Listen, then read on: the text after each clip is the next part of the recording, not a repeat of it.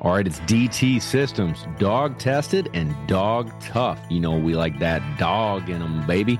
We've been using the H2O 1820. Over the last several months, we've been playing with this unit. Our friends at Standing Stone Kennels, Ethan and Kat, they've been using it for years and we've been playing with it. We really like it. I think for the dog trainer, the hunter, and the guy or gal who's training their dog to get ready for duck season will really enjoy the 1820. Super reliable, super consistent, great unit for you and your dogs. H2O 1820. Dog tested, dog tough.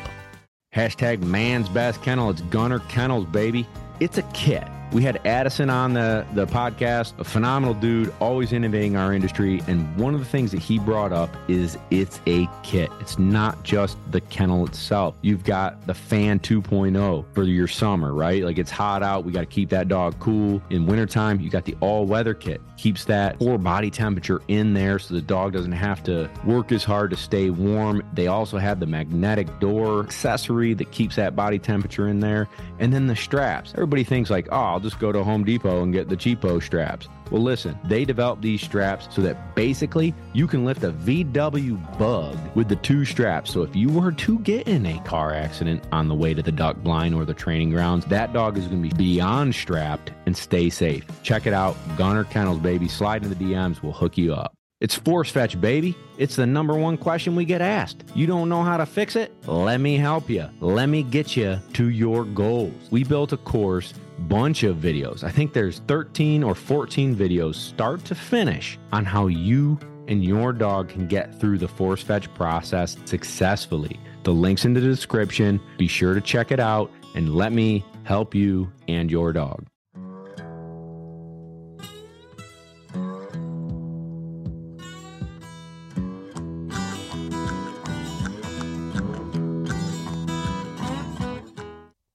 What's going on, everybody, and welcome to another episode of La La La Lone Ducks Gundog Chronicles. Baby, we got a good one for you.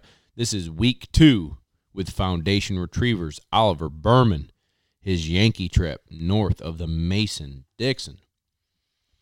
We had a good time. We got one more day to train and a hunt test coming up to seal the deal for him. But first, let's get in the old sponsors. You can Eukanuba, baby, the food that fuels the truck of lone duck. But if you had heard a little bit about our last weekend, it's more like lone suck. But do me a favor, try the three month challenge. Now, I think people are taking me serious that Kevin's actually going to buy you a bag of food if you don't like it. Yeah, we're gonna have to talk about that one, but you're gonna like it anyway, so stand by it. Yeah, we're not buying you a bag. I'm just saying, you're gonna like it. You're gonna see a difference in coat, teeth. You know, it's hard to ask a dog what they feel like, but you're gonna see a little bit in their energy level, their stool, like overall well being in three months. If you're not happy, Kevin will buy you a bag. Next up, smoke them if you got them. I'm picking ribs out of my teeth right now. Uh, I like it like that. She working that back. Slow cook it for me. Slow cook it for me. Did I tell you I made pizza on the Traeger last night? No, that's official. I don't even know what, what does that even mean. But I made I don't pizza. know, but on I'm in my rap mode, so I just That's talk true. like a you got a flat brim on. Uh, yeah, but it's it's a bush flat it is a bush for the farmers. Flat the brim. farmers, Tip, flat tip brimmer. one out. Yep. Uh, made pizzas on the Traeger. Getting the kitchen redone. No stove. Just camping. Hey, you know what? Smoke them if you got them. Smoke, we got them, baby. All right, next up, give them the business with the bismuth, baby. Oh, Andrew, big sweat. He's a big Kent supporter. And, Andrew, you, you don't have a microphone, but, you know, verbal nod. He got some bismuth. Uncle Bob got him a little business with the bismuth. So he's going to report back this fall on how he likes shooting that. Um, I don't know. Shoot or shoot, baby. What are you waiting for? Get on the business train. Next up, Dogtra, the collar we've used for dang over ten years now. Customer service, quality, can't beat it. Oliver, what do you got? Dogtra Edge RT. Okay, way to get in there, bud. Nice job. He's in the game. He's got the Edge RT. I got the Edge RT. It's a three dog unit. Ex- excellent consistency. I mean, that's that's when I'm going out to train. That's in my back pocket. Um, you can check them out at loneduckoutfitters.com. Mm, Baby. Next up, Waypoint Outdoor Collective. They keep us in tune with you, and you in tune with us. Lastly, Gunner Kennels, man's best kennel. When you're rolling down the road and, you know, old Forrest Gump, we've all seen the movie. Shh, it happens. You see what I did there right there? Shh, it happens. You never know when an accident's going to occur, and I don't want my dog riding down the road unprepared and unsafe. So get into a gunner kennel, shoot us a DM if you want to learn more. But now, let's get into the show, baby. All right, and now we are live back in the podcast. We've got Oliver Berman, Foundation Retrievers, back in action. And we're doing something a little bit different for all you listeners, you know, riding down the road, or maybe you're you're sitting in your office and you're, you know, looking over this big, beautiful sky, you know, Pretending to do work. pretending to do work, but you're listening to the Lone D. We're doing it different. So, Patreon members are doing a happy hour tonight, and about bi monthly, that means two times a month. Patreon members are tuning in to our two times a month happy hour. Uh, and if anybody is not on mute on our Patreons, we got to mute. Okay. Uh, but they are tuning in, watching me and Oliver just talking, talking dogs. Say hi, Oliver. How's it going, guys? Having a few bush lattes. There you go. And we're going to talk dog training. Yeah, can we talk about your outfit here? Well, they can't see it on the podcast, but I got some serious bush gear in the mail. Feel real, real special about it. And uh, For the farmers. it's for the farmers. It's it's the corn season, so they got the corn cans and the corn koozies and the That's a good crew neck. That's a good crew neck. I don't think you're a crew neck guy, but that's a good crew neck. I think it fits him. I feel like I'm kind of a hipster in it, Oh, yes. and I'm not a hipster You're not a farmer. nor a farmer. there you go. Neither. I if you gave me a corn kernel and said plant this thing, I'd be like, mm, Plan Right. aware. probably gonna give it to my pigeons. Anyways, let's get into the show. All right, what I'd like to first discuss, and I think this is an important piece of dog training that a the amateur, the single dog guy or gal has a hard time with is bird boy help. Bird throwers, whether it's your husband, your wife, your kid, your neighbor, your duck hunting buddy, whoever can help you train your dog. I think, you know, wingers, man, it it ups your game. Those lucky duck or whatever they're oh, called, like the- thunder launchers. Thun- whatever it is, the handheld thing that shoots a, a 22 and launches a bumper Yeah, the- 60, the 70 yards. DT Like, system. yep, DT Systems has one. They're great training tools. But I think nothing can help you train a dog like good bird boy help. And and we've been fortunate enough these last two weeks to have uh, Andrew Floyd, little drip, big sweat over here. And he's been helping. He, he's uh, the right hand man for Oliver and he's good at it, man. He he knows there's a couple things. One that I've witnessed a good bird boy will do. One, he knows the dogs. Absolutely. So he knows every dog on Oliver's truck and 98% does the right thing. So he's not helping an older dog when you don't want him to help. He's not waiting for a younger dog. He's he's there for them when they need it. And we've got little cues, you know, making a hand motion out of your actual hand, like a Pac Man. And he knows that means, hey, hey, if I start swinging my arms both ways, that means, hey, the dog can't see you. Take a step out, give a hey hey. Um, a lot of different cues that you know. Yeah, if we had a radio, it'd be easier. But you know, we just for whatever reason when we started out, we weren't using a ton of radios or whatever it may be, and and he learned pretty quickly that hey, this is what this means, and you know, I'd have a client come in and their dog wouldn't see him, and I'd start behind them doing a motion. He, hey, hey, hey, hey. Yeah. So I, I think communication between handler and bird boy is key. Understanding of basic good dog training. Helping a dog too much has them rely on the bird boy too much.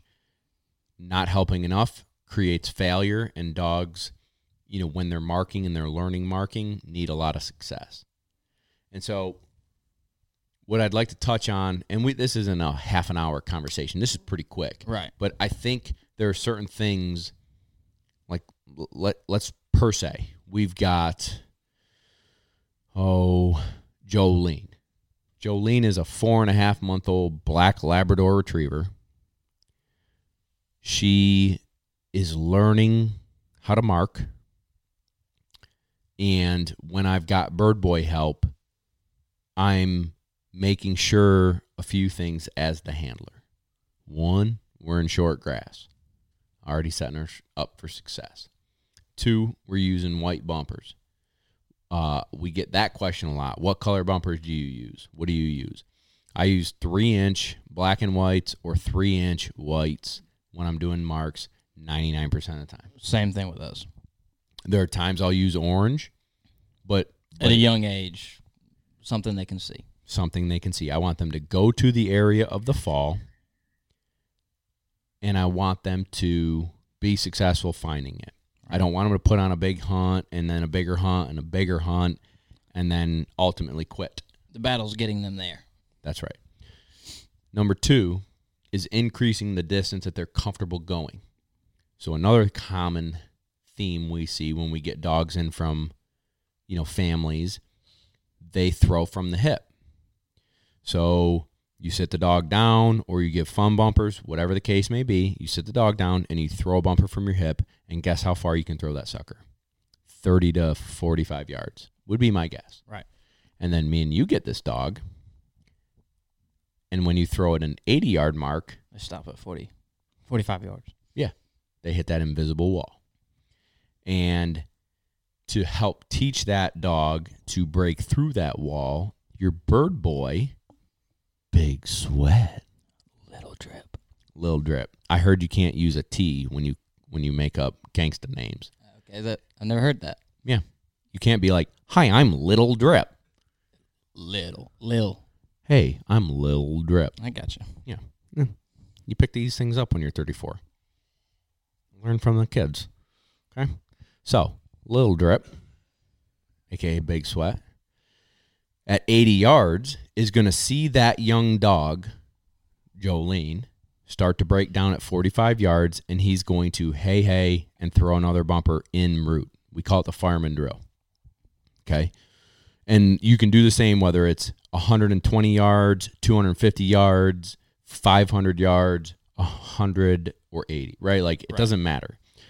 The key is when that dog is reaching its breakdown point and it lacks the confidence to get out further, you're helping that dog move past that point because of the bird boy. And it, and it can be a split second decision. You know, Andrew, I tell him all the time. You, you know, when do you want me to help? You watch the dog, and when you see that dog breaking down, you know, you take a step out, hey, hey, and throw.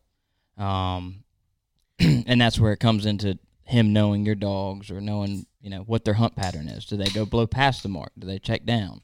I think for puppies, like you said, they're gonna most likely stop short. That's right. Yeah. And then there's an element of like watch me. We talked about this today or yesterday like I don't remember what dog it was, so we can I- I'm to make it up, but let's say it was Raven, uh, one of Oliver's dogs. Maybe I think Big Sweat wasn't helping the dog and you want him to help the dog and you said something to him like you're supposed to be watching me and he's like no, I was watching the dog. So there's a happy medium there where he has to he has to do both. Right. You're asking a lot of somebody out there to say and in his mind he's probably thinking the dog's still working it out, figuring it out and you're like, "Hey, I want you to help him." Right. So it's a fine line, and I've said it on the podcast a hundred thousand times now. Dog training is a finesse game. It's not A plus B equals C. Right. It's a game time decision in the moment, and he might help the dog when you don't want him to. He might not help, or wait, Yeah. Yeah, Not but- help the dog when I want him to. right. Because he thinks it may be working itself out and whatever it may be. Sure.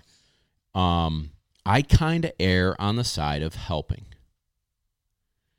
and it depends on the dog. If it is a dog that doesn't rely on the bird boy, and they're just running Hell's Half Acre and they're lost, I'm gonna help. Well, you saw it today. I mean, dogs swimming past the memory bird and, you know, bird boy, hey, hey, hey, and they weren't even paying them a lick of attention. Right. Right.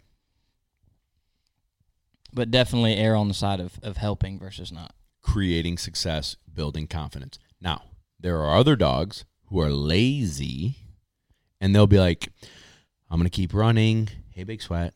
I'm going to keep running. Hey, big sweat. I'm going to keep running. Hey, big sweat. And they're checking in on your bird boy, waiting for him to help them because they know if they stall long enough, they're going to either get another mark. That's the problem with the fireman drill, where he rel- throws in route They rely too much. they on- rely too much on him. Right. So you do it spur you do it when they're young and breaking that barrier and you do it when you're really stretching them out and you do it when they're really lost.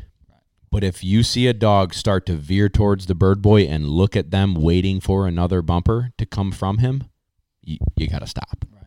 Shorten your marks back up to where they can do them without bird boy help and get them to mark on their own confidently.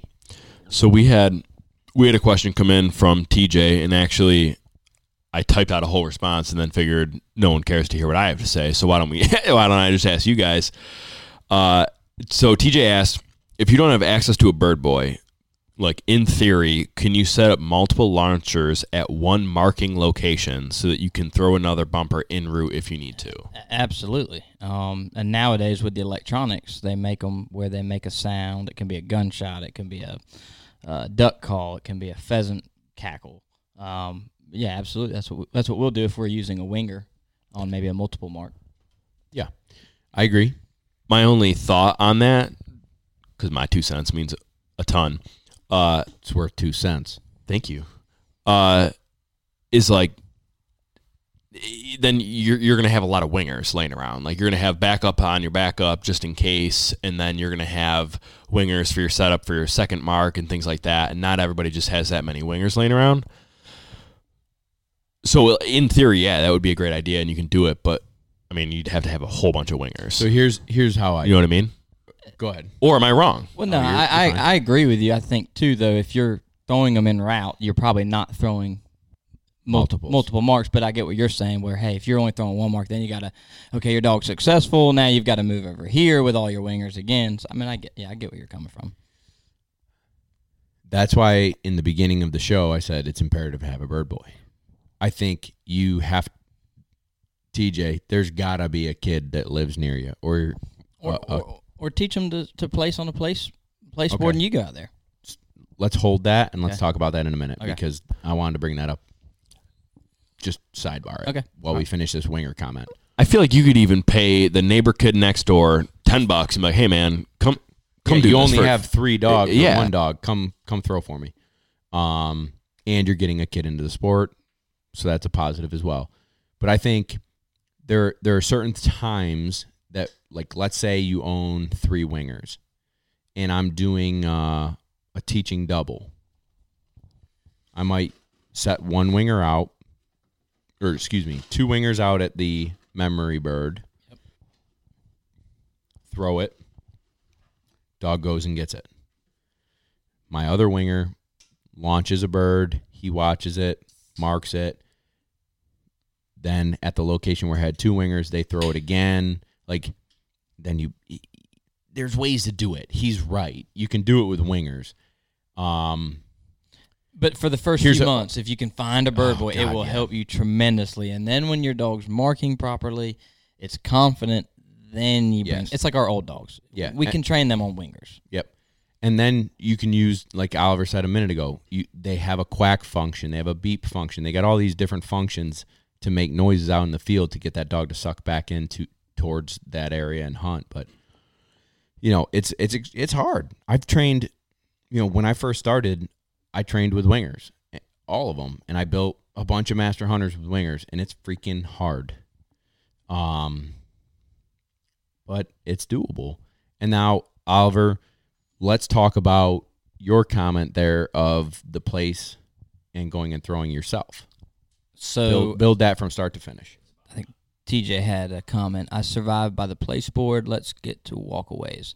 So, for us, we talked about it last podcast about a dog that potentially could run blinds and you know throwing a mark, sending them back to the place board. What I would do, or what I have done in the past, is instead of having one specific line where you run, say, five marks in a field from that same spot. So you walk out there, you throw the mark, the dog picks up the mark, you walk them back to the place board, you walk away. What we what you can do is take a field and throw a mark, send the dog from the place board, and when the dog gets the bird or bumper, call them right where you are to where you threw it from, sit them down there, and then you walk away. So you're not you're not doubling your distance on walking back to where the dog started. You don't necessarily have to have a place board with you, obviously, because you're not going to be carrying multiple place boards around. But you could start out on a place board, tell them sit, and throw the mark. They pick it up, come right back to you, tell them sit. You could even just say place, sit, you walk away, and, and you can do that throughout a, a field at different, you know, different lengths, and basically use the whole field for multiple marks. Does that kind of make sense? Yeah. And I liked what you had made the comment. Maybe it was last time or just me and you talking. You'll have a white pole and a bucket by your place board. So if your dog is capable of running white pole blinds, you will you'll put them on place, walk out, throw a mark. They'll pick it up, return to you out in the field. You'll line them up Turn like it- on a blind. Turn them back right around, dead bird. And you can. I've done it both ways. I've turned dead bird back, or I've said place, Place. and they take off running. And, it takes. You know, we're not starting out at seventy yards. We're starting out at twenty yards, just to teach them the concept of Right. turn right back around, go back to that place board. I've done it with a dog stand.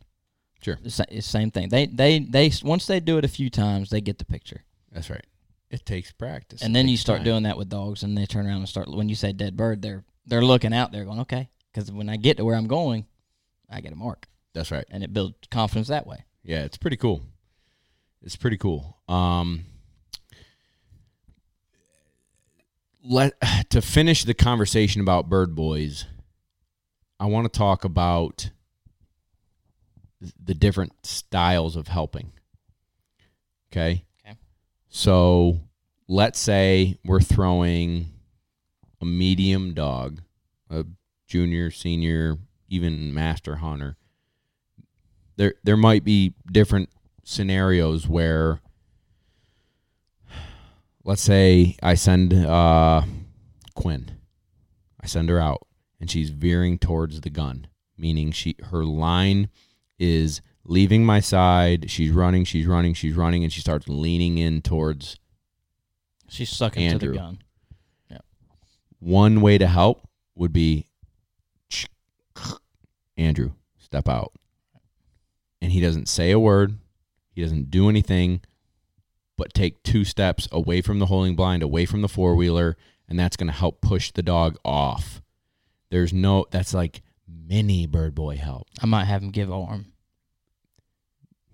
Number two would be Andrew, step out, fake throw. Yep. Okay. you don't have to make the sound. If someone writes in what movie that is from, we're going to send you a hat. Make, make an Instagram post I about think, I think I know this one. I'm not going to say anything, but Yeah, yeah. We've talked about this before because I know. I'm I a love child and it makes me laugh every time. All right, so Andrew, step out, fake throw, and that will help push a dog off of the gun and stay on the correct side of the gun and help build confidence to keep driving out. I would probably use a fake throw if they're starting to break down and it's an older dog versus throwing another bumper in route. Now they're relying on him too much. And you've got to see how the dog responds. Some dog, a young dog, may go straight to Andrew when he goes, Mm-hmm. takes a step out, hey, and throw.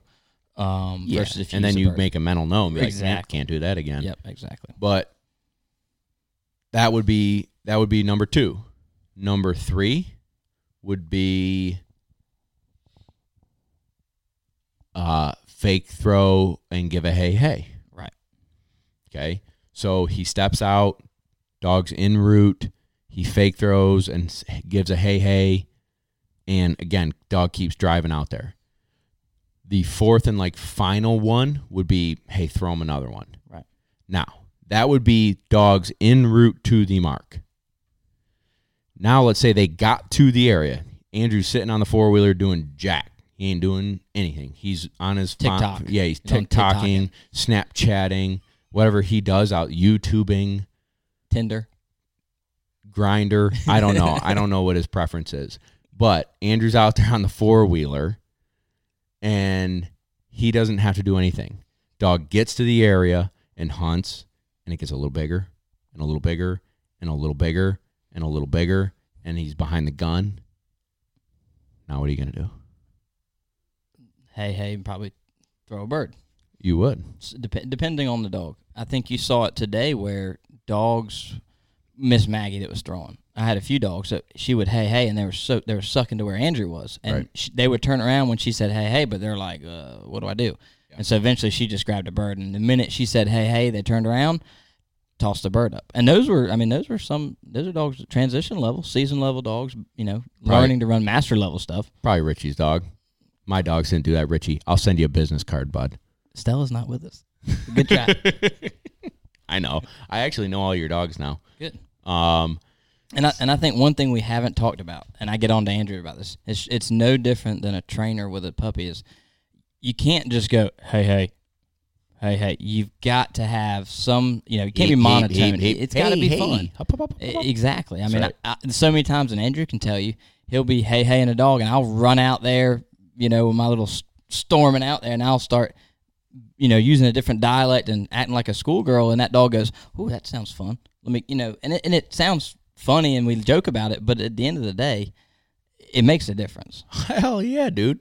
Hey, hey, hey, hey, hey, hey. Isn't as fun as hey, hey, hey, up, up, up, hey, up, hey, hey, hey.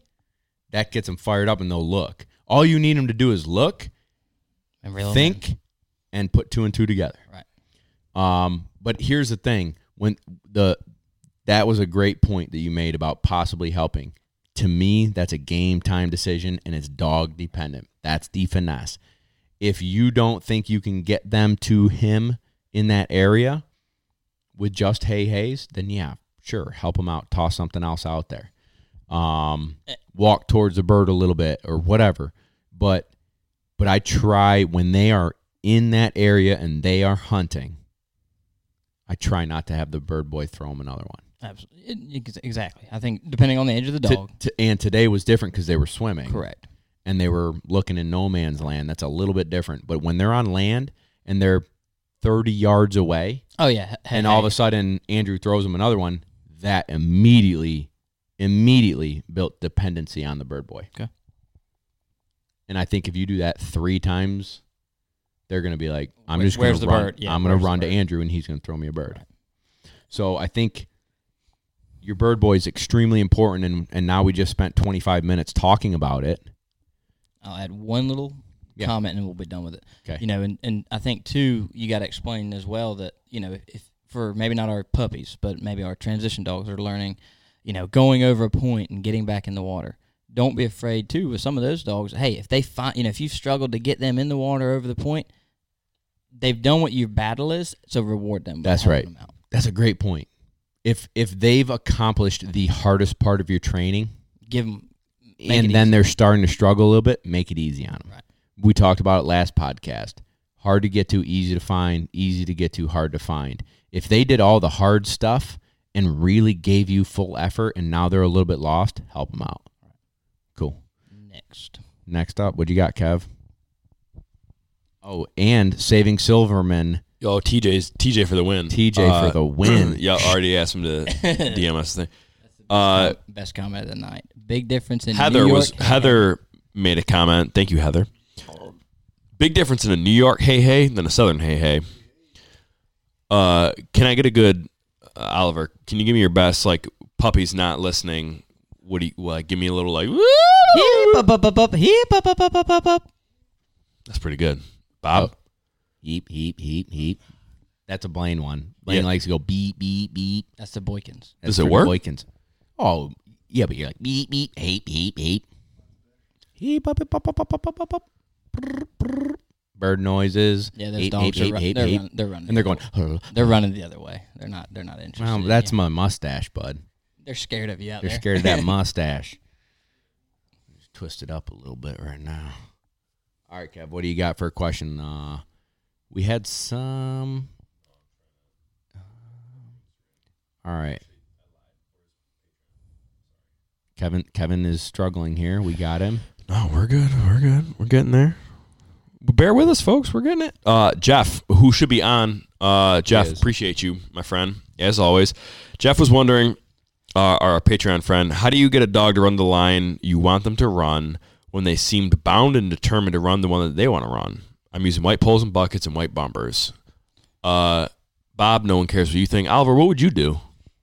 So he's working on initial lines, right? Yeah, So similar to what we set up today on our water blind. If you go on the Instagram, they could see the bucket.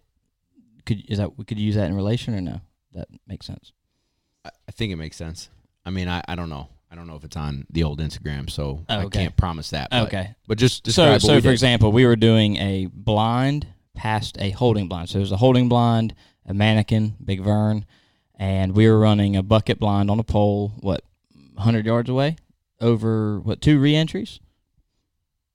One, yeah, two. Get in, get out, get in, get out, get in, swim. So I had a few dogs that as soon as I lined them up, they looked out there, kicked them off, they peeled left or they peeled right. I would even with those dogs and they were older, I moved forward. Um, if you're working on initial lines, I'm probably going to move forward. You can send them, stop them, recall, and just do recall. You can stop and cast and then redo it again. Um, I'll let you All right, know let's- that. Yeah, let's break it down. So, to me, this is d- dog dependent. Right. This is confidence dependent.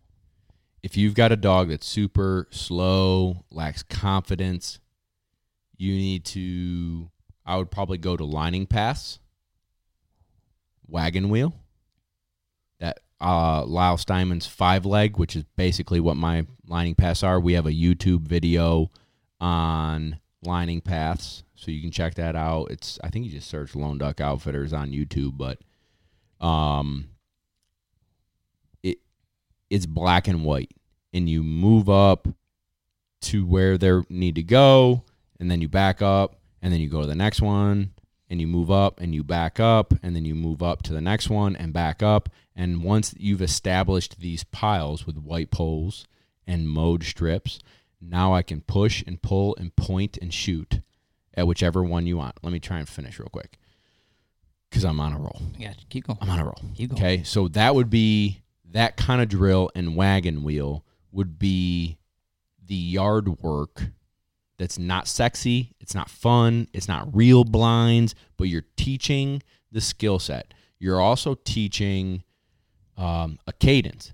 So for me, and he makes fun of me because I kind of move one leg to help move their head. If their tail spine is lined up, but their head is off just a little bit, I'm going to pull my leg one way and push my leg the other here and heel. Good, right there. Good. Back. Okay. And so I'm creating a cadence of good, no, no, here, good, good, sit, good, right there, back. And when you do that over and over and over and over, and I'm going to do it again and again and again and again and again and again, in these drills that they know, I'm creating muscle memory, I'm creating confidence, and I'm showing them how to be successful. Now you go to a blind out in the field with a white pole and a bucket, and I do no here, no here, good, right there, good.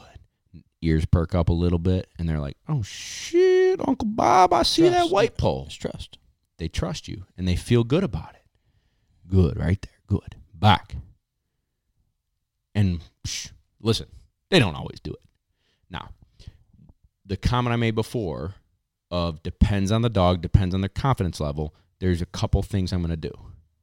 For me, if it's a low confidence dog, I'm going to work this out in life. It's not a today fix, it's not a this week fix. So if they take a mediocre initial line and they they start to go and they veer off to where they want to go, tweet, cast them. Yeah. Just cast them. Tweet, cast them. Good dog. Whatever. You left my side and you went somewhere and now I'm going to handle you. If you are a medium level dog, pretty confident, doing pretty good, I send them, they lock in good right there. Good, good. Ears perk up, they're locked in, and they go where they want to go. No, here. Sit down. Here. Good, right there. Good. Ears perk up, back. They go where they want to go. No, here. Nick. Move two steps forward. Now, some people would just say, hey, just move a couple steps forward Right. and that is dog dependent. If it, I, I prefer to do a little nick nick. Hey, you told me you wanted to go that way. You told me again you wanted to go that way. I told you that way. Right. I'm gonna give you. I'm not. Some point you gotta give in and say, hey, Yeah. Now, but after I do it, I'm gonna simplify and move up a little bit, and try and get them to be successful and go to the direction I want them to go. Um, if it is an older dog, I'm doing If- the same. Honestly, At- I at might that- not at that move up. age, At that age, they know. That's and right. what, what I was going to say a minute ago was, it's a taught behavior. It's a you've built them like we talked about last week. You've built them a certain way. Our dogs know that hey, you know, by the time you've been in training for I don't know 10, 11 months, if you go a certain way on a blind and I stop you, or just say no here. Most time we're just going to say no here and call you back, and it doesn't have to be collar pressure, but just two steps forward, change direction. Yeah. Just like if I bring you in a few feet on a blind, change change direction. Yeah. Um. Yeah. So yeah, it's it's muscle memory and, and the way they've been built. You know, you're not going to go out tomorrow and start teaching a dog here, here, here, two casts, and then t- the next day say, oh, they I, Yeah, they don't come off T pattern, and I know here nick 'em and stuff. right. I'm gonna let them take weird angles. I'm gonna just build casting. I'm gonna build confidence. I'm gonna move with them through the field. We're gonna get them, you know, for all the Patreon people, patreon.com forward slash lone duck outfitters that are watching. Thanks, Jeff. Um, when they're first starting, my blinds are gonna look like this. I'm weaving through the field. I could care less. I just want them to stop and cast and stop and cast. Change direction. And as they get better, it's going to look like this. And as they get better, it's going to look like this. Choo, choo, choo. Straight lines, baby. But but in the beginning, if they take my line, good right there back, and they go veer off to the right, tweet, and they then you cast them, and they go this way, and they go that way, and they go this way, and they go that way. Hey, cool. All of a sudden, we got to a blind, and they're like, "Hey, I stopped. I went where he pointed, and I got a bumper. This is amazing." All of a sudden light bulbs start going off and you do it and do it and do it and do it and do it and all of a sudden they're running real blinds. And now when you say back and they go doop wrong way no here. Take a couple steps forward. Good right there back.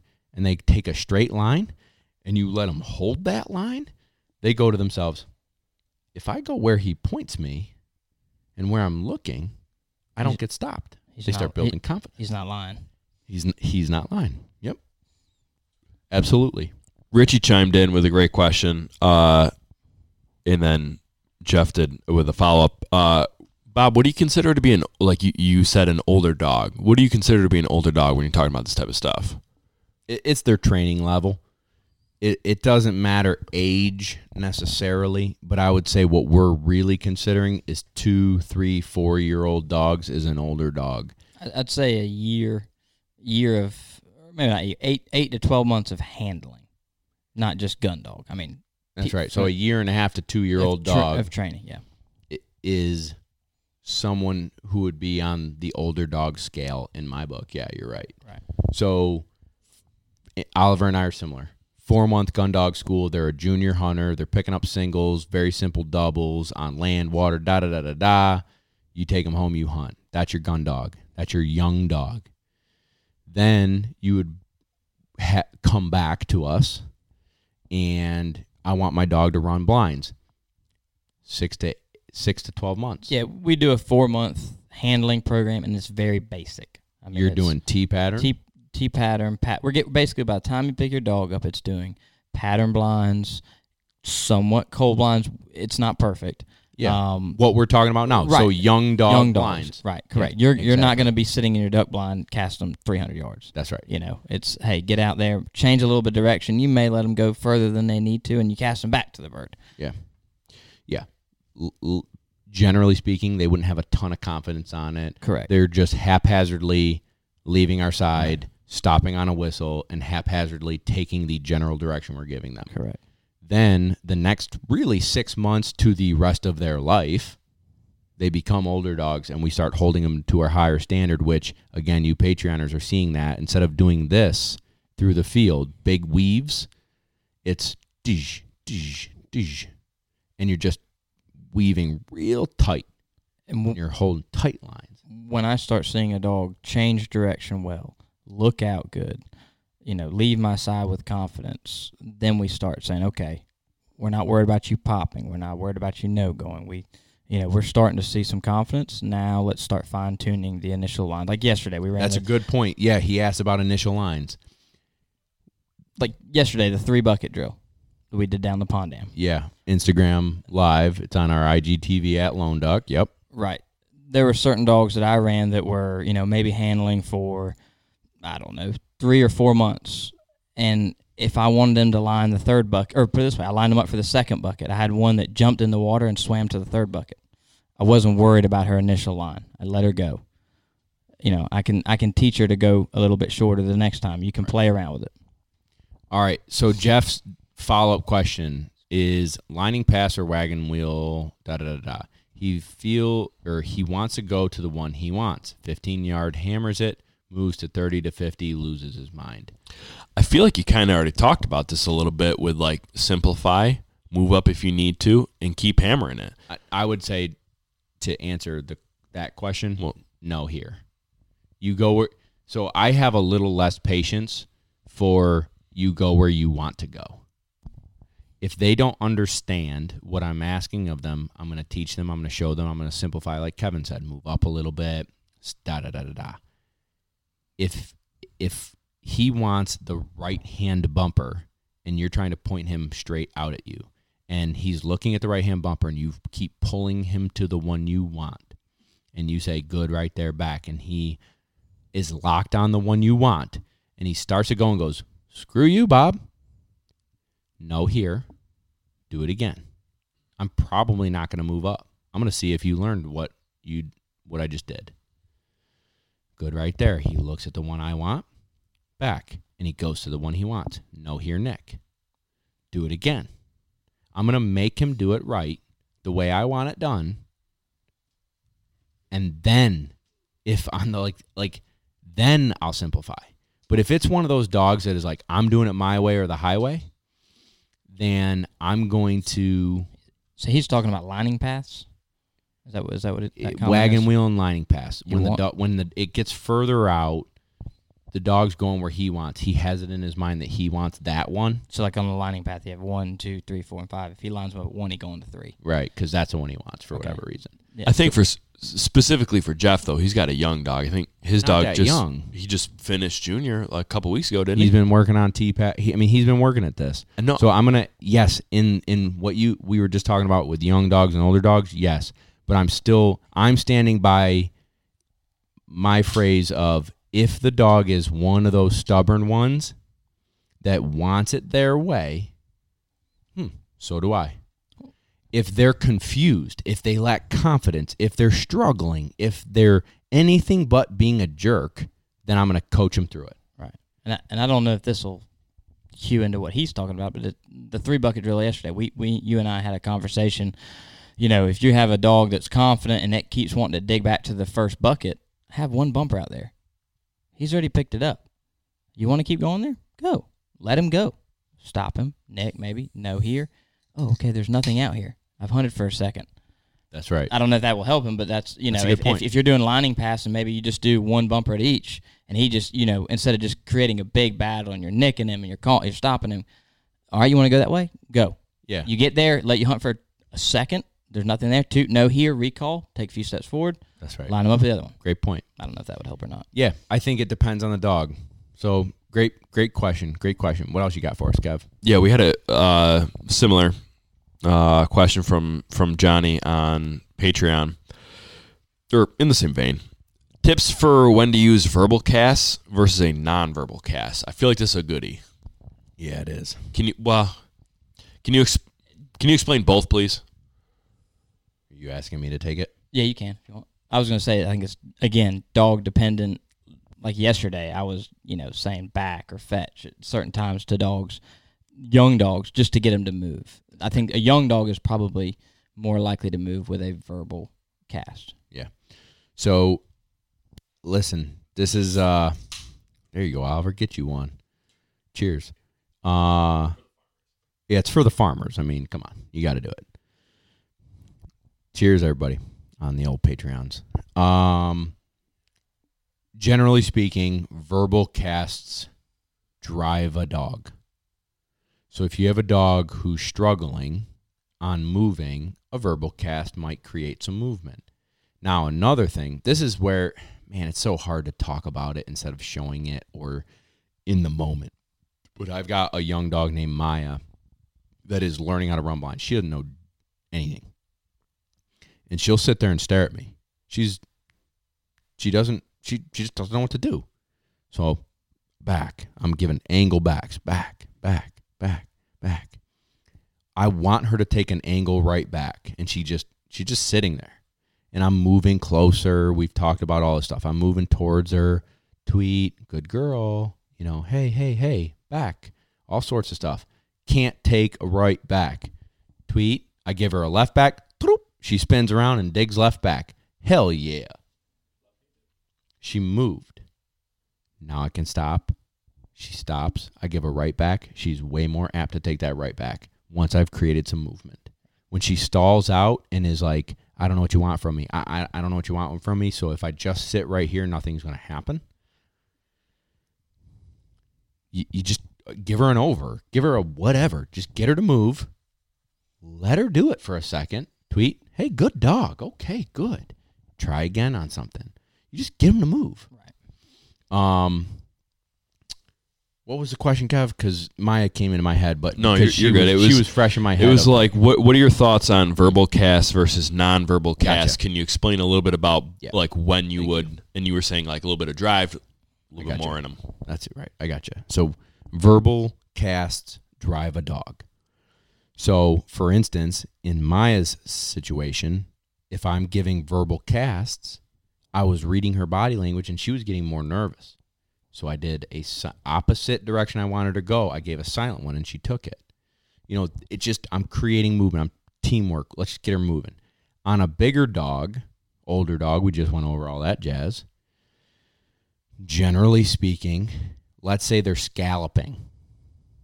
Scalloping is I give an angle right back, they take an angle right back, and then turn and dig to where they want to go. So even though they take your cast, eh, I'm going to go back this way. Okay. If I stop them and go back, They're gonna drive back. they're going to drive to where they want. Right? Right. Yep. Silent cast, change direction. Big, big change of direction. That's right.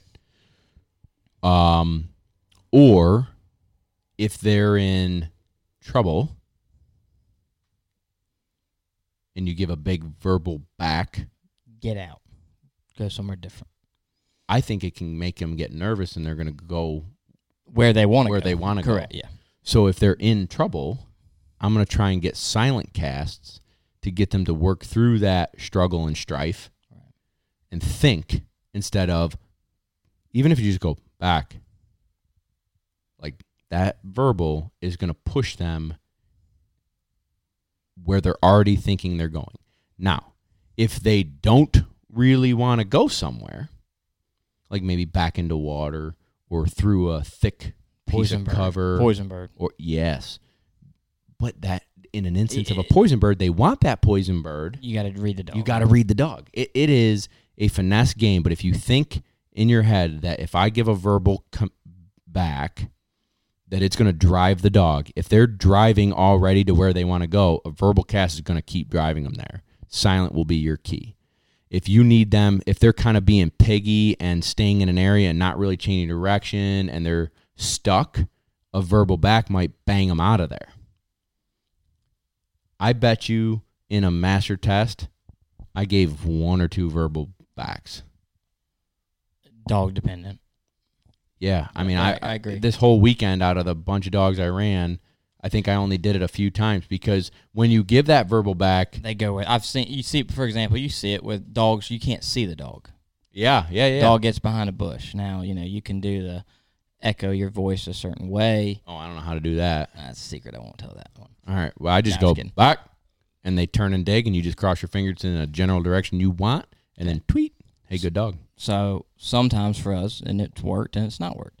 If I have a dog that needs to, the dog's looking at me and I want to give it a, a left angle back, so the dog's got to spin over its right shoulder, I may, ec- you know, enunciate, echo my voice off the side that I want the dog to spin to, if that makes sense. So when the dog's sitting there and it hears my voice, it's hearing it from the right side.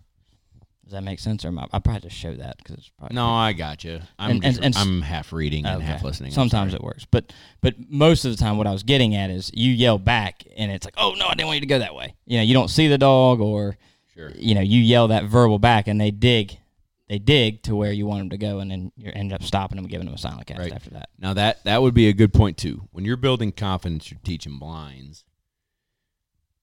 If I'm struggling to get a dog to take an angle right back, they just keep fading to the left or don't want to move or whatever the case may be. And I finally get them to move to the right. I don't care if they take a right over. I don't care if they turn and go right, straight back. I don't care where they go. But if they're struggling and they're the confidence is just sucking out of them, you can see them being like, ah, I don't know what to do.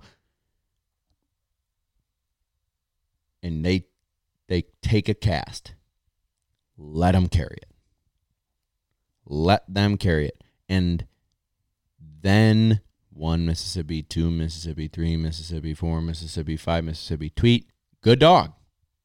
Good. Tweet. Cast. So I don't need them to stay on this perfect line on every blind all the time. I need them to carry cast. Same with scalloping.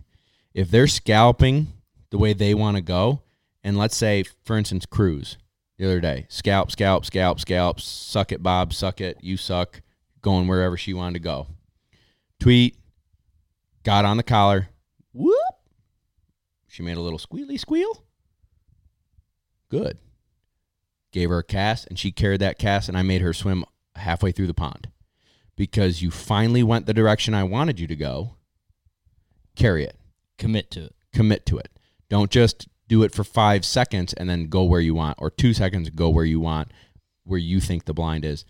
Let them carry casts when you're teaching, and that will build confidence.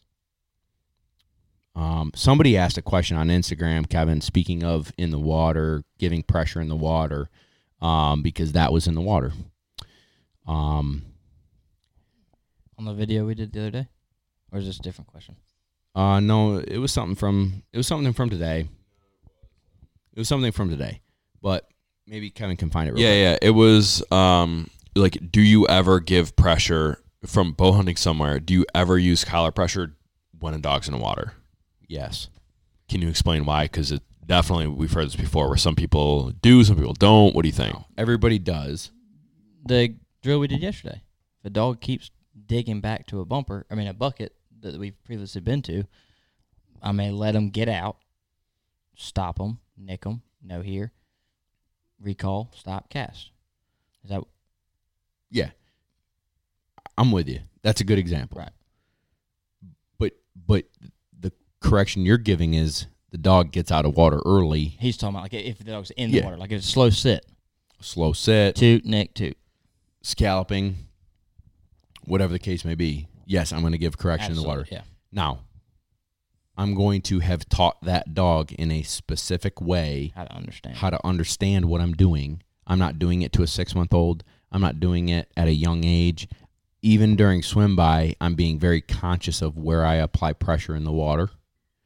But if that is a dog who understands what I'm asking of it, and it is just constantly doing whatever it wants, back to Jeff, if they're doing constantly whatever they want and they're not working with me, I'm going to try and put a little pressure and see what happens. If it goes to hell in a handbasket, whoop, whoop. All right, ooh, baby, ooh. Let's try something else. But I mean, I'm 100% fully capable of putting pressure on a dog in the water. Yeah.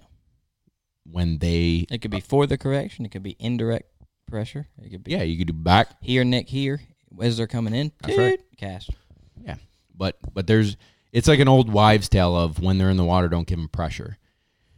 If you have a dog that has been trained properly from start to finish, and they're running water blinds, well, you should be able to put pressure on them in the water and have them understand it.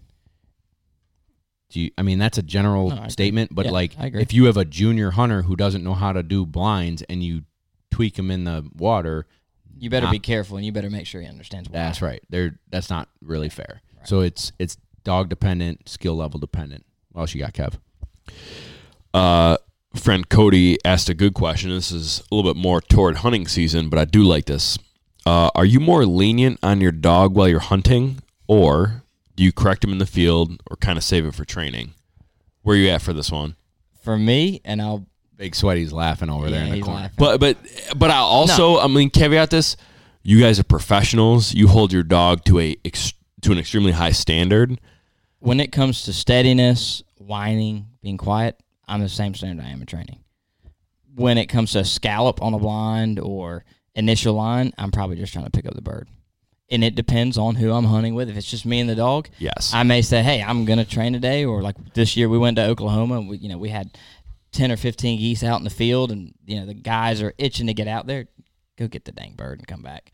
You know, I'm not really picky on your specific initial line. I'm going to be more willing and more susceptible to cast you to the bird versus, "Hey, I gave you a right angle. You better take that right angle." So it's more like the dog, the situation. You kind of read the the whole whole deal. but I'm going to hold them to uh, you know a higher standard Monday through Friday. Yeah. know, The then- standard I hold is what you said: steady, whining, obedient. mouthing birds. That's my. I- I don't let that slip. Yeah, there are certain things that are just no nos, no matter where you are, what you're doing.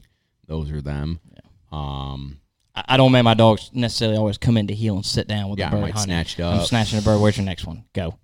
yeah, I'd say it depends on the situation, but I've done my fair share of hunting with Uncle Bob here, and there are definitely like he. We go out hunting for good dog work, and so we don't. We true. like We versus a yeah. group of people. They're like, let's get going. Right. And and honestly, even myself, like I, I love it. I think it's awesome. But it's really cool to watch and see and be part of and and all of that. And so there's definitely like, all right, hang on a second. We're gonna walk out of the jump off the boat. We're gonna walk out. We're gonna line the dog up do it right. We're gonna pick up all the marks. Everybody's you know cease fire. We're gonna Right. do it the right way. And then we'll get back to hunting. It isn't like we're just it's a civil war and we're out here gunning down birds and dogs are out running amok. You know what I mean? And I and I think too, young dog versus old dog. Great I'm gonna, point. I'm gonna hold Great a young point. dog a lot higher standard. The dogs I'm hunting, you know, Mackie, my older dog, he's six. I didn't hunt him until he was three years old, so his standard already was higher than say if I took a, a year and a half old dog. I'm not. I'm The probably- four month gun dog program going out for the first Yeah, time. I'm gonna Yes. say, hey, let's tie him out to uh, you know tie out stake. Let's really make this successful. Whereas an older dog that knows better, you know, I may I may be a little bit more lax on. I like that answer. I don't know if that. I like that answer. Um, Put it this way: prove to me that you can do it with the most control and the most you know discipline, and then I may ease up and say, okay, I don't care if you come into heel and sit down. Or yeah. No, that's, that's a good answer. Um, here's something we get a, a decent amount. I feel like uh, Jeff Enlow says, "What percentage of multiples?" Jeff Unlow's their buddy, our Oh, buddy. All right, right on. good friend cli- client. Uh, nice. Well, Jeff, thanks, man. Uh, what percentage of multiples are you throwing per week? I feel like sometimes we get a lot of questions. I f- This is gonna be a Bob question because he I- knows my answer on this one. yeah, I, and Lyle Steinman was saying that he like never does. It's a very rare occasion that he's out there throwing multiples. So it's a good question.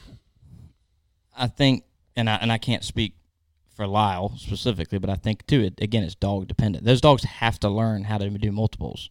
Yeah. And and it's not always by, you know, a dog that can't run a blind. You've got to teach them a multiple the other way, and that's by throwing, you know, multiple marks, two people out in the field. Mm-hmm. Um, we don't run a ton of multiples, um, but I think we're we are starting to do a little bit more because we're seeing it. You know, we're seeing the dogs do extremely well in singles, and then hey, we need to you know maybe make it a little bit harder.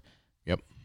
I think I think there's there's so much you can teach a damn dog. I don't know what I'm doing. I don't know why you guys listen to this podcast. Cut you off on the Busch lattes. no, I'm just thinking to myself like I'm reflecting on Hunter. Hunter, for instance, has broken two master tests, and he's probably top three dogs on my trailer. Like He's- bad Talented dog. Yeah, he's bad to the bone. And a lot of his life is singles and really hard concept singles, and we do multiples. And I don't know when does he break?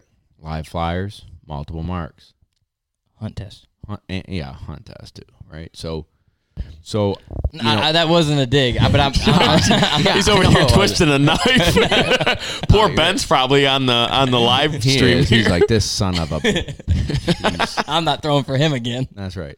No, No, I'm just thinking to I- I myself, meant- like, if you only taught singles, and now listen, God bless Lyle.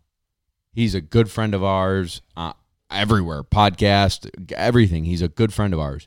But Lyle Steinman is messing with SRS master dogs. hunters, SRS, Qualified field age, champions, yeah. qualified all age dogs who, have been through a program, his program, or whoever you know, whatever dog it is. yes, It, it- they've they've had to be taught to do doubles.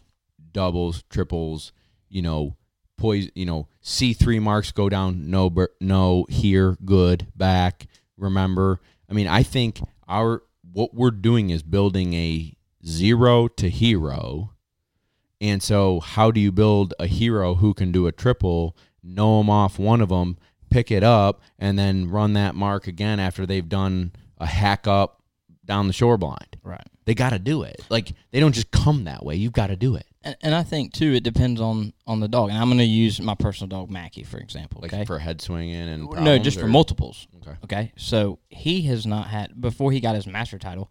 He didn't have a ton of multiples. He did it enough to understand the concept of okay, I picked this bird up. I go back to where I saw the first bird. And it was a ton of you know we we did it, but it wasn't you know it may be one double for every I don't know ten singles. Okay, so I, that's what I was gonna say. I, I don't want to interrupt you. no, go ahead. on a roll. No, that's all I got. That's it. This is the we're best done. ever. All right, we're good. We're done. This is the best ever. Uh, I would err on the side of way more. Let's just break it down. Way more form. singles. Yeah. Way more. Way more. Way more singles. Build confidence. Teach concepts. Distance. Challenges in between them. The factors of land changes, cover changes, water, all sorts of different features. You're doing that on singles. But but I, I would err on the side of this summer and at Blaine's because Blaine and I had this conversation probably over some Busch lattes. We need more multiples. Correct. I, The- and I agree. Everybody errs on the side of doing singles, singles, singles, singles, singles, singles, because you don't want to do head swinging. You you can teach a lot with singles. There's a lot of great benefits to it, but you got to do multiples. You got to teach them to remember. You've got to teach them. Are you worried about the go bird or are you worried about the member bird at a hunt test? Most of the time, you're worried about a member bird. Yeah, So there's your. great question. Because at, at the moment, I'm like, I worry about them all. I, I do. I worry about them all. I- Last weekend, I worry about them all. But Yeah. but I think you know, like today, the, the we did a hip pocket on water. If we would have Describe thrown what a hip pocket is, because people might not know. um, so we'll can we I guess describe it in what we did today. So we had a bird at we'll say 50 yards thrown left to right. Mm-hmm. Was the first bird out to a point. Mm-hmm. We had a channel of water past that point. We had another gun at about 80 yards, maybe, give or take a few yards. Mm-hmm. And it was just past where the bird landed, the first bird. damn near in, In line, line. but just about five yards outside of it. thrown left to right. So the go uh, I'm sorry, the first bird out was thrown into the hip pocket of the go bird. Right. Um, if we would have done that as singles, we would not have got the corrections and the teaching that we got That's right. as if you know, we, if we did it with a double. Absolutely. So I think, you know, I That's think the you, you benefit got, of doing it. it. goes back to balance. I think you got to have a good Great balance. point. I think you got to do multiples. I think if you have a dog that's head swinging, okay, you need to maybe do some singles until they stop heads. You know, you know, it doesn't matter what you can kind of change it up as your dog dependent. Now another thing I watched you do a lot of, um, and and I we all train the same yet a little different, right? Would you agree? Absolutely. One thing I, I saw that Oliver does that I really really liked with dogs that are head swinging, and he doesn't. I wouldn't say any of your dogs have head swinging problems. Where I've got a, I've got a few at a hunt test. They will, ah yeah, you know. Memph just be like boom. Oh, I know it's over there. but again, how many bird boys will have in the field every day? One. One. So if I had two or three, I think you would see it more. Sure, but but you don't. None of us have major head swinging problem dogs where we walk the line and like, man, this dog's really giving me a hard time on head Right. swinging. But what he would do is, we'd run a multiple. Yeah, yesterday. Yep, or today. There were a couple times you did it. Yep. And so dog sees the mark fall, moves his head towards the next mark, and Oliver, instead of calling for the next mark, right, like raising his hand for Big Sweat to throw it, no, sit. No, sit. And all of a sudden, the dog's head would come back to the mark that he should have stayed locked in on, and he'd almost cue him up as if he's going to send him. Good, right there. Good. Dog's locked in, like, oh shit, I better, you know, get ready to go for this thing. And then he pulls him off of it and calls for the bird. Right. So he's telling the dog, in, in my eyes, as Uncle Bob standing behind Oliver, saying, "Hmm, this is pretty cool." I don't really do it. I might say can- sit, you can but do I don't lock him in on it again. Like it was really good. You make sure that dog realizes, like, hmm, settle in. Well, you can you can do a few things. I think for that, you can do what I what you're explaining, where they look back, no, good, right there. They look out there. The minute they head swing, say their name. Yeah, I know. They're going to do a few things. It They're doesn't gonna- go good usually, right, but but they learn because they it learn. doesn't go well. right, exactly. Or hey, like I we did it. Um, I think we did it yesterday for a few dogs. They swung their head to look at Ben, and I may say, "Hey, Andrew, throw it again." And then the next time they definitely look at Andrew, and they probably don't move their head off because That's right. And I may even send them on it. But it, again, Yeah. it depends on the dog and depends on on you know. Do you want to take the time to fix it, or do you want to try to get the, the setup out of it? Couldn't agree more. Uh, all right, Kevin, give one more question and then let's Oh man, we gotta. up. Yeah, we gotta. all right. Uh, yeah, we're we're just cresting hour an mark. hour here. Um, I like this. We're gonna end on this one. Bob, this one's for you. Richie says Richie's uh Oliver's customer, right? Client. Yep, good friend. So, uh, so we don't care what you think, Oliver. But if you want to chime in, yeah, you go ahead. Uh, Bob, first hunting season after training, what is a reasonable expectation of your dog? All right, Richie. If you had sent a dog to me,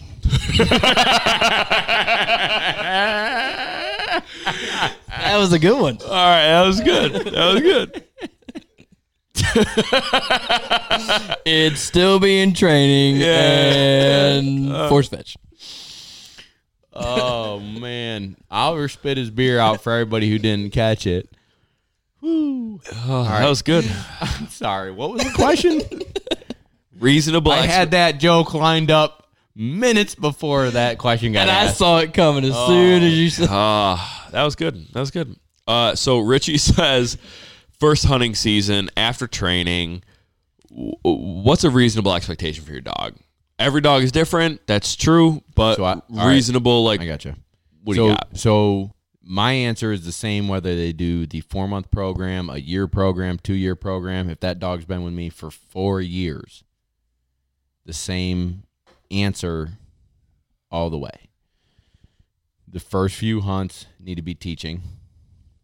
You leave your gun at home behind and just run the dog. It is your responsibility to be the dog handler and duck picker upper with you and your dog. So the responsibility is A, you keep it fun for your other hunting companions, human. B, you keep it fun for your hunting companion that's a dog. Don't lose your patience, which I'm not perfect at. None of us are. You know, the dog does dumb stuff, you know, knocks stuff over, can't sit still. They don't know what they're doing yet. So whether they've been training for a four month gun dog program or have been with us and they're master hunters, but they've never been on a real deal hunt, they still don't know what they're doing. Right. We have to teach them that what we've taught in training applies to the field.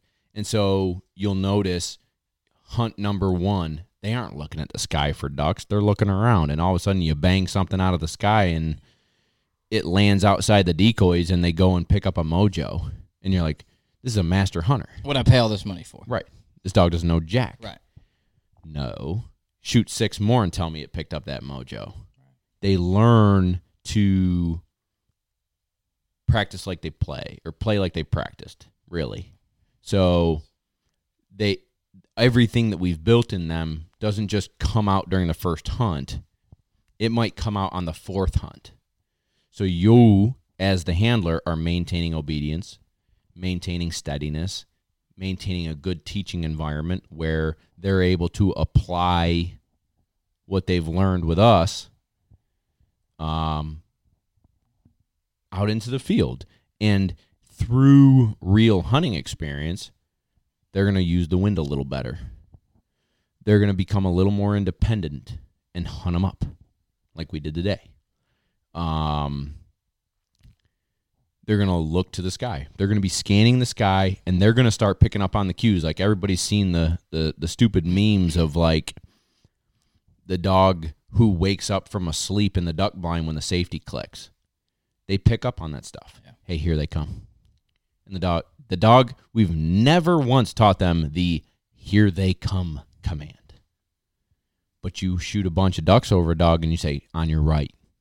And all of a sudden that dog goes, hell yeah, on the right. And I mean, like, yeah, they're going to look off to the left because they don't know right and left, but they start perking up and they're Right looking there. at the sky right there. Here they come, here they come. Guys, get low, get low.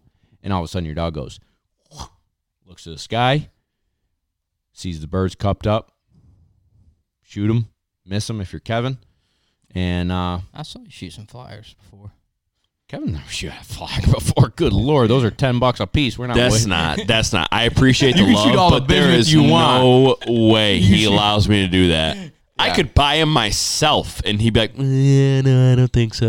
Like, you know, we don't have much time. We'll tie their we'll tie their wings up. yeah. If we put him on the ground, I don't know. So so Richie, I know it, it's kind of a very vague answer, but what what level dog does he have? Uh, I think she went through four month gun dog. Okay. Yeah. So she should be steady. You help maintain her steadiness. She should mark birds well, but you're gonna You have got to to teach them to mark. but you're gonna have to help her. Right, exactly. You might have to walk out in a dove field. You might have to walk out in the swamp. You might have to throw a couple rocks on the first few hunts. Have someone go out there and throw a mark after you've been when you're hunting. Great point. Num- tip number two. This is one of my go tos. This is one of my go tos for everybody. Take a bumper in your blind bag.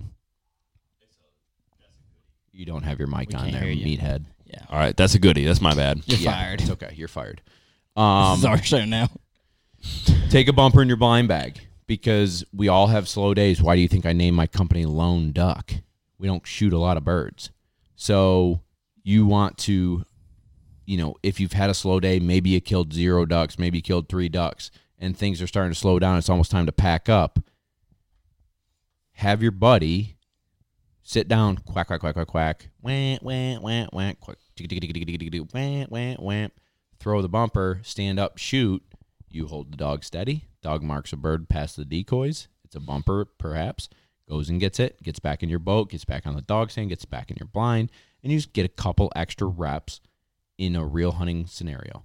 So, to me, truthfully, you spend a bunch of money with Oliver, four months away from your dog, have very low expectations. And I mean that in the nicest way possible. So- because because they still, even though they've been trained really well, the real Yeah, deal put it in a hunt, real situation. the real deal is you can't recreate it. And so after I bet you after 3 hunts of actually killing Kill- birds, not 3 hunts where you kill one each hunt, 3 hunts where you kill six, eight, ten birds, that dog will have then paired what we have trained in training Right. to the real deal, and now you can pick your gun back up and rock and roll. So I'm gonna say a few things, and I'm not gonna keep it long. And I'm gonna use Mackie for an example because I've got to hunt over him, train him, see him at an old age. Um, first hunt we went on wood duck hunt behind the house. He was at a hunting retriever level HR, could handle on birds, multiples. You know, a year and a half of training, whatever it was. First time he ever went hunting. Asleep on the dog stand after 30 minutes of not shooting. Wood ducks come in, shoot him. I look over there and he's like half asleep. You know, kind of gets up with the gunshots. What do you want me to do? And I'm like, you know, this dog, man, he, you know, he got this. He's got his titles. he can do this. He can't, you know, I can can't handle, stay awake. but I can handle him to the birds. And Sure. and so, what I've found for for me, and I, I'm not, this isn't uh, all across the board.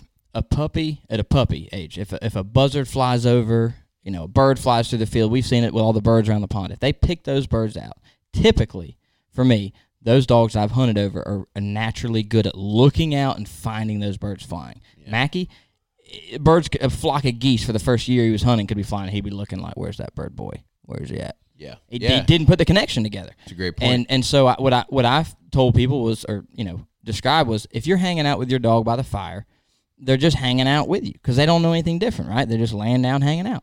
Well, when I went hunting, I knew I was hunting. But he didn't. He didn't know idea, even though even though yeah, we had a shotgun and we had the shells. eh, He didn't put two and two together. So that was his first few hunts. He went on a few more. He started to kind of not. He still didn't mark birds. He just saw the bird fall and he'd go to it That's right. right? And so this year he's six years old, and I haven't hunted him a ton. I said, you know what? I'm gonna spend the money. I'm gonna go out west. We went on a, a nine day hunt. We went to Oklahoma, Nebraska, Texas, and I think he picked up I don't know hundred something birds. And the first day in Oklahoma, he was looking at the horizon. He was six years old, you know, and he's looking at the horizon, up. Verse up, and we have thousands of geese working over him. And after we killed about 15 or 20, he started watching these geese. And the first day, he was just sitting still, like he normally does, just looking out in, in the horizon. After that first day, he picked up 60 geese or 50 geese that first day. That second Dang. day, he was like watching a bird come over the backside of the blind and walking out from the blind and going, Where's this bird? Like watching where it's coming out at. And now, you know, and, and he, again, he got to hunt for a, seven, eight more days after that and pick up, you know, umpteen birds. Now, if he sees a geese, a goose fly over the house, he stops what he's doing. He's looking at it. That's right. He didn't do that two years ago. He didn't do it last year. That's the difference between a dog in training and a dog who's hunted. And and some dogs pick up on it quicker, and it's got nothing to do with training. It's just it's just instinct. I think. Hundred percent. And for my southern friends here,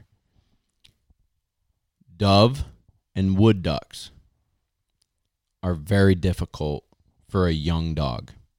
So, where's Richie from? Unless you're on our dove field, it's Where are you good. from? Where you? Where's Richie from? Richie's from I think he's close to where we are. Uh, South Carolina? Yeah. Okay. Clinton, So- Clinton, South Carolina, All Greenville. right. So, so you're dove hunting. You're gonna dove hunt with your dog. They they're laughing at you. I don't know. He's 30 minutes from Union, All right. Buffalo. So you're gonna dove season and, and dove hunt with this dog in the fall. He's watching a sparrow sized bird fly across the sky. And Richie, you look like a guy who'd probably miss a few. Just no no judgment here. He's actually pretty good. I'm not gonna lie. People are like, "All right, get him out of the corner. We need we need someone to have another shot of a bird." All right, all right. So let's say you knock one down, and this li- young dog marks this. Probably does the, the the point I'm trying to make is they probably aren't watching this little dart fly across the sky. It looks like a badminton dart, and they're supposed to mark it when all they've ever seen were mallard ducks from Big Sweat, or a winger, or from your hand a bumper. It's very hard. It's gonna take several successful hunts for them to start looking up and seeing these doves or a wood duck hunt. Imagine we're all close your eyes, everybody, unless you're driving. You're on a wood duck hunt and it's dark wood ducks only fly dark and 20 minutes after shooting light. I mean, they're done. And They you're fly real good at like 45 minutes after okay. fire fire in the barrel. yeah, exactly. when you can see muzzle flash, your dog isn't marking birds flying around.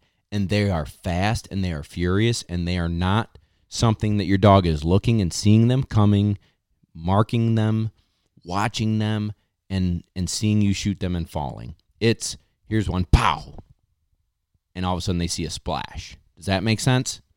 So let's think about our dog and how they've been trained, and then realize in the hunt how to make them successful. And so you have to be patient in those first five hunts where they're putting the pieces of the puzzle together. This is the same as training.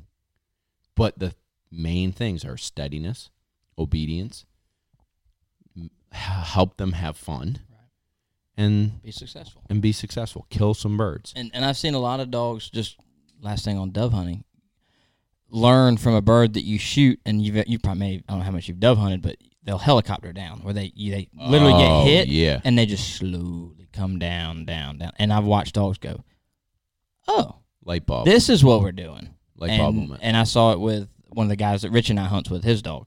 I mean, I was he was like, "Well, she's not watching them. She's not watching. Just wait. Let's let's kill a few more." We had a great hunt, and he shot one and it helicopter down. And dude, that dog after that was like, she was watching other dogs birds get shot across the field, and he's like, "What do I do?" And I'm like, "Well, it- She you gotta sit she- still, She's yeah. got to sit still." Yeah, no, I know it. There, there's going to be a light bulb moment for your young dog, and I don't know when it's going to be. I usually tell people to give it three to five hunts where you're actually killing birds. Yeah. Three to five hunts where you kill one or two isn't teaching the dog life experience. It's the six, eight, ten bird. if you can go on the with like the paid duck hunts where you, when I was in college, we used to oh, go to a- chicken mallards. yeah, you go to a We don't preserve have them up here, but But the dog Yeah. doesn't know any different, and and we'd sit back behind the blind. The guys would shoot the birds, and yeah, you know, okay, it's not it's not real. it's hunting, not real but hunting, but the dog doesn't know any different. And hey, the bird comes in, the bird gets shot, the dog goes sent, and hey, now you got a dog that's okay. I know what we're doing. That's right. All right, All right, I'm going to badminton comment and the outfit. Oh god, Bob is gone hipster. Damn, son. who's that? I don't want TJ. All right, everybody. Hey, Patreon folks, we're gonna sign off. Um, this was the first ever podcast live on Patreon. If you want to join our Patreon, it's patreon.com forward slash lone duck outfitters. For a couple bucks a month, you can join and get in on this stuff. Um, if you want even more tips and tricks, you can get into some upper levels. But for the grand scheme of things, if you enjoy the show, if you enjoy getting you know your questions answered in our Instagram, Lone Duck DMs, throw us a bone. Hop on the old Patreons. Plus, you get entered to win an all expenses paid trip to hunt with the pit boss in Maryland this fall. I'm gonna enter that. I'd like to do that. Yeah, dude, get on Patreon, bro. Uh, I need to. Plus, I might teach you a thing. Okay. All right. Um, and then lastly, if you want to hop on loneduckoutfitters.com and grab you a hat or a t-shirt, or if you need an e-collar or wingers or anything that you need, we got you covered there. We'd be happy to help you out. If you're interested in Gunner Kennel, slide into the DMs on the old Instagrams. We can help you there. But everybody, we appreciate you tuning in. Oliver, it's been way too much fun having you here. I wish you could stay longer. we thank you for having us. We've enjoyed it. The dogs have looked great, and we couldn't appreciate you and Carrie more, well, thank you, buddy. and Kevin. I'm not sure what he did, but yeah, thanks to Kevin. Thanks, everybody. All right. We'll see you next week. Hey, join our community. If you enjoy the show, if you enjoy our YouTube, if you enjoy Instagram, it's like buying me and Kevin a beer. Join patreon.com forward slash lone duck outfitters. The link is in the description. Click that link, join the community. We've got tons of great videos, tons of great content, and you can ask me more questions. So join it, enjoy it. We did it for you, and you're helping us produce this show. So thank you so much to that community. Get in, get out, let's roll. Patreon.com forward slash Lone Duck Outfitters. Hey listeners, Nick Larson here, host of the Birdshot Podcast. As fans of this show, you may be interested in the conversations on the Birdshot Podcast, where we discuss all things upland hunting, from upland birds and their habitat and conservation to the shotguns, bird dogs, and gear used to pursue them. Whether you're a seasoned upland hunter or just getting started and wanting to learn more, I interview a wide range of guests, each with their own unique perspective and valuable experience to share. If you're on the hunt for more upland hunting conversation, please consider subscribing to the Birdshot Podcast today.